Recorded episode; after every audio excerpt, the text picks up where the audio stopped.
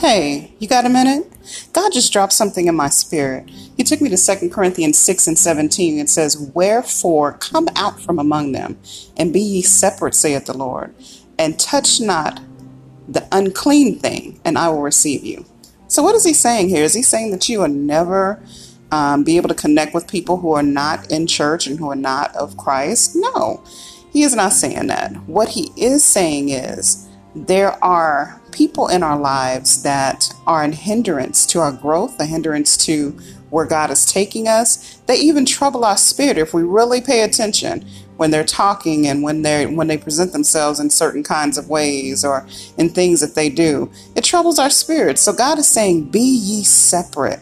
He wants to do a new thing in you. He's trying to take you higher.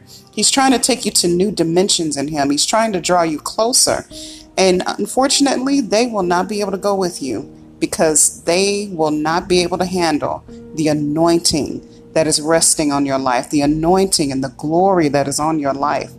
So when God says separate yourself, it's not to try to isolate you, it is Him trying to protect you, grow you, prosper you, and to bring you closer to Him for greater glory. Be blessed.